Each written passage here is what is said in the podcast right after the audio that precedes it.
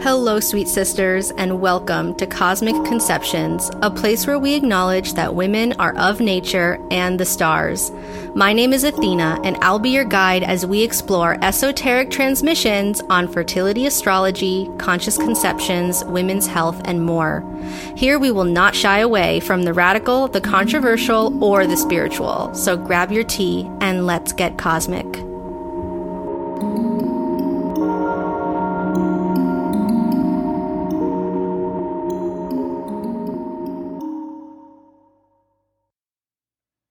Welcome to the inaugural episode of Cosmic Conceptions. I am so glad you're here, whether you're listening with me in real time or you have found my podcast at some point in the future and are now coming back to start over with me. Thank you for being here. This episode, I'm going to walk you through who I am and what my story is and how I've come to arrive at practicing fertility astrology. We're also also going to get into the intentions of this podcast and what I really want this space to provide for you and bring into your world and your life. So, to begin with formalities, my name is Athena. I'm a Leo Sun, Gemini Moon, Sag Rising, and my lineage is Albanian, Greek, and German. I am mother to an incredible four year old daughter named Fauna and fiance to Alex, my life partner of six years and counting. And our story sort of begins in my late 20s as I was approaching my Saturn return. So, Saturn returns are often dreaded experiences.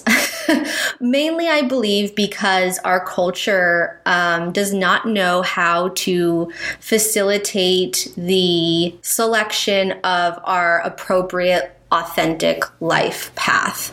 And so a lot of teenagers and kids are growing up into adulthood without appropriate initiation, without being like having their authentic selves um, and their passions fostered. And so we end up going down these pathways in life that may not actually be fully aligned with what our purposes. And so Saturn, our Saturn return comes around and he really does bring in that tough love energy that kind of rocks you back into your Dharma. And that's certainly what I feel happened to me.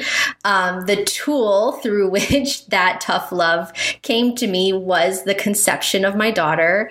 Uh, Alex and I were living together at the time in Brooklyn and really enjoying kind of like just peak, you know, career moment in your 20s how your friend like just like the social life like everything all of the pieces felt like they had fallen into place right? It's like i had the amazing apartment the amazing partner the amazing career the amazing social life. And then all of a sudden this baby comes into my world. And i have to tell you i was so ignorant at the time about my own body. I mean when i look back at those calendars to try to figure out how i conceived this child I have no information to work with. I don't know when I was ovulating. I don't know when my fertile moon dates were. I didn't even know how long my periods were.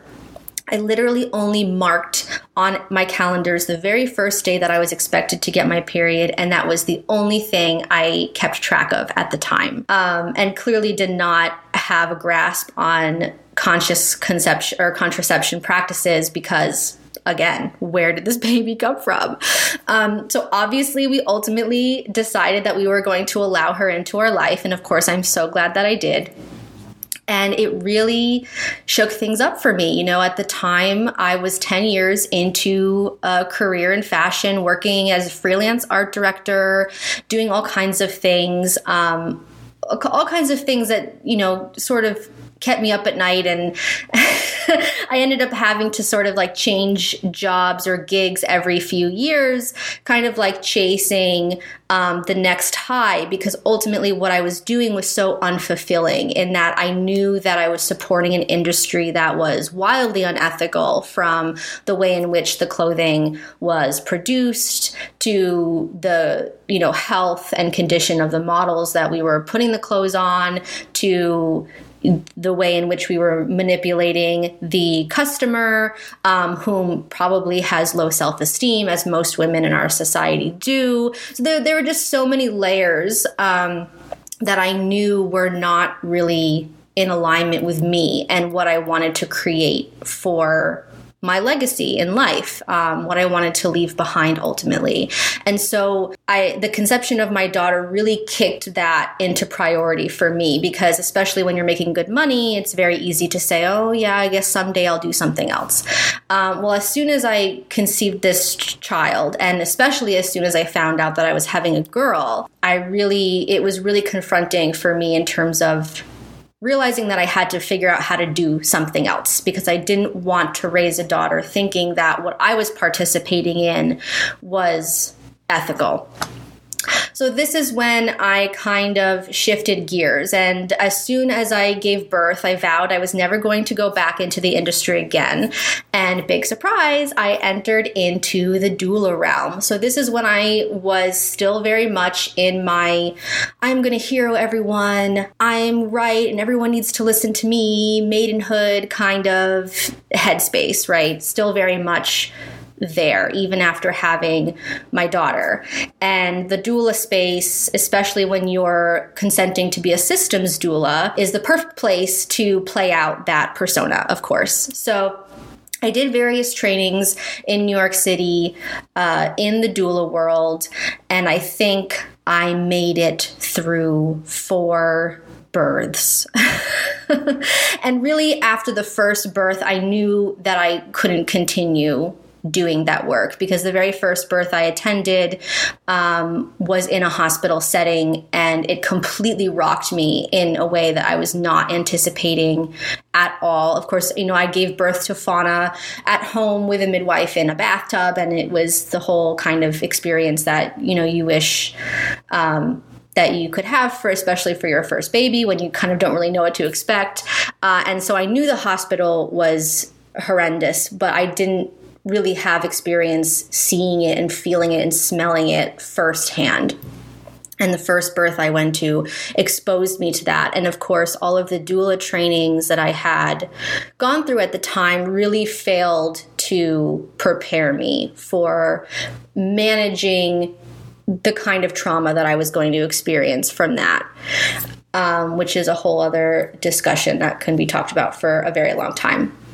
So basically, all this is to say is that after my first birth as a doula, I knew that I was going to have to change things up, um, and but I was committed to serving the clients that I had attained through until the end of until the end of the year. And around that time is when 2020 happened. So another massive opportunity for awakening. I think because of 2020 my the fifth birth that I was supposed to attend, um, I supported over the phone somehow. I mean, I don't even really remember how I was helpful in that scenario, but I, I do remember supporting them virtually from afar.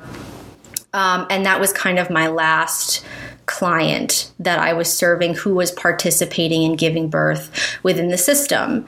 Um, and some sometime during my pregnancy was when I started getting exposed to free birth, unassisted birth, wild birth, um, physiological birth, whatever you want to call it. Um, and so a seed had been planted during that time that there was a different way to do things. So after 2020 happened and I couldn't take any more clients, um, even if I had wanted to continue down that path. And then my partner and I decided to move to Montreal. So we spent a year in Montreal, which is where I have dual citizenship. And during that time is when I ended up getting more involved in my studies with herbalism. I signed up to take Sajah Popham's School of Evolutionary Herbalism.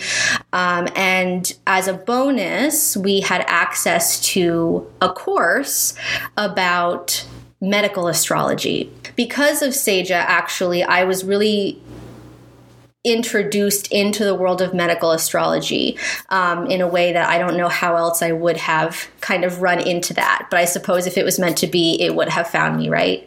So um, I was introduced to medical astrology through my coursework with the School of Evolutionary Herbalism. And it was so fascinating and so captivating and esoteric and spiritual and it, it's some, but also scientific and, you know, but it, it's a big topic. And when you're just getting started communing with the plants, it can be really intimidating to then layer in all of this cosmic information on top of that. So, although I had been introduced to it, I kind of ultimately ended up sort of setting it aside. Now, I think it's important to also include that while a lot of this exploration in terms of my studies and the role that I wanted to play in women's communities was going on, is that 2020 was going on. And so it really pushed me into the depths of navigating my own personal shadow work. A lot of really major personal transformations were occurring at this time. And of course, when I was in it, it felt ugly and sticky and bumpy and I, like as if I was constantly just failing um, and lost. And, and of course it it was all part of the evolution but I just couldn't really holistically grasp it or understand what the end result was going to be at the time. Um, and it really was also an initiation into my understanding of the word sovereignty and of how it applied to women's health um, and women's sovereignty, their own personal sovereignty, and our sovereignty as families and as communities existing within an oppressive and predatory system. And, you know, when I started out on this path of working with women, I really did just think that I was going to be a birth doula and like maybe break into wellness a little bit and in terms of helping women learn how to eat food or how to change their lifestyle. And i don't know it just they the goals almost feel very um, like small and juvenile at this point. But you know i, I had to start somewhere obviously. Um, and and the path that i ended up going down obviously opened me up into much grander more philosophical questions about about what does it really mean to be well and what does it really mean to be sovereign. So, all of this is to say that in response, to my own fear and actually my own lack of sovereignty during the 2020 era and being deeply into my shadow work um, without a lot of really reliable guidance, mentorship, or mirrors around me, I ended up consenting to moving my family back to the US to live in what was supposed to be an intentional community led by a really big name in the free birthing community. And what that ultimately ended up providing for me and my family, but mainly for me, was really the final firewalk that I needed to traverse in order to be initiated into the woman that at 29, leaving fashion, claimed I claimed that I had wanted to be. Um, and that was a whole experience that I won't get into here, but it really did provide such written richness in terms of understanding my own sovereignty, intuition, fear, playing with all the various victim personas that I had been cycling through for the previous three years, and like really seeing what conscious leadership and community doesn't look like, which is just as important, if not more important, than having a vision for what you do want things to look like. Because when you know what you don't want, you it actually brings a lot of clarity. Um, into your vision or at least space to then begin crafting and creating the things that you might actually want as an alternative. So my family ultimately left that situation. Uh, and shortly after that time, I started studying fertility astrology with Judith Hill, which she's just such an incredible, world renowned astrologer who's extremely skilled in terms of psychological astrology, medical astrology. I mean, anything that has to do with astrology, she probably can teach you about it. so I studied um, fertility astrology with her, which felt like a really tangible way for me to take the teachings that I had absorbed on medical astrology and bring it into my life and potentially into other women's lives in a way that could really have an impact. That it wasn't just, you know, kind of like out there, airy fairy, spacey, wooey kind of information that then we say, okay, well, then what do I do with this, you know? Um, and I remember at some point during her workshop, you know, she had just kind of gone through how to assess a woman's fertility by looking at the chart, how to work through all the calculations, how to understand um, your fertile lunar phase, all of this stuff. And then she said to us, you know, you can do this. You can take this knowledge and you can go out there and help people with it. And it felt like such a deep sigh in my body because it's so hard when you're starting out and, you know, you really want to help people and you're putting together your offerings and you're learning new things. And there's a lot of interesting dynamics when you're moving through that process and working with teachers in terms of gatekeeping and lineage and um, just you know like and it's not like any of those things don't deserve attention and don't deserve to be honored and approached in you know respectful ways but it can be very intimidating um, and difficult to navigate. So it was just such, like I said, a deep sigh in my body to hear um, my teacher say, you know, you can do this. Uh, and she was right. I could do it. And I started doing calculations within my own chart. I remember my very first client that I took on to do her fertile transit report. Um, she's a dear friend of mine that I've known for a long time. And it felt so kismet that I had just learned how to utilize all of this knowledge. And then she had come to me saying, I can't get pregnant and I don't know what's going on. And I said, let's look at your chart. So I did end up looking at her chart and doing her fertile transit report for six months. And six months later, she tells me that she's pregnant and she actually conceived during um, a window in which she was probably more astrologically fertile than she was physiologically fertile. Uh, so of course, if all this is completely new to you, we're gonna I'm gonna break all of this down in future episodes. So don't worry about that. But it felt really nice to be able to combine my passion for women's health and the maiden to motherhood transition, and also my interests in more esoteric spiritual information and package it all together in a way where women can really experience results. Now, let's get into why we're here and what the intention of this podcast is. So, what I'm really trying to do in opening up this channel of communication with you is first and foremost bring this information into your awareness. There are a lot of wonderful womb keepers out there who are teaching women about all different layers of their body literacy, and I really do think that this astrological aspect is a very important part of that information. And as we get into it in future episodes and I explain to you what cosmic fertility really is, I think you're going to see why. So, number one, I want to connect you with this information.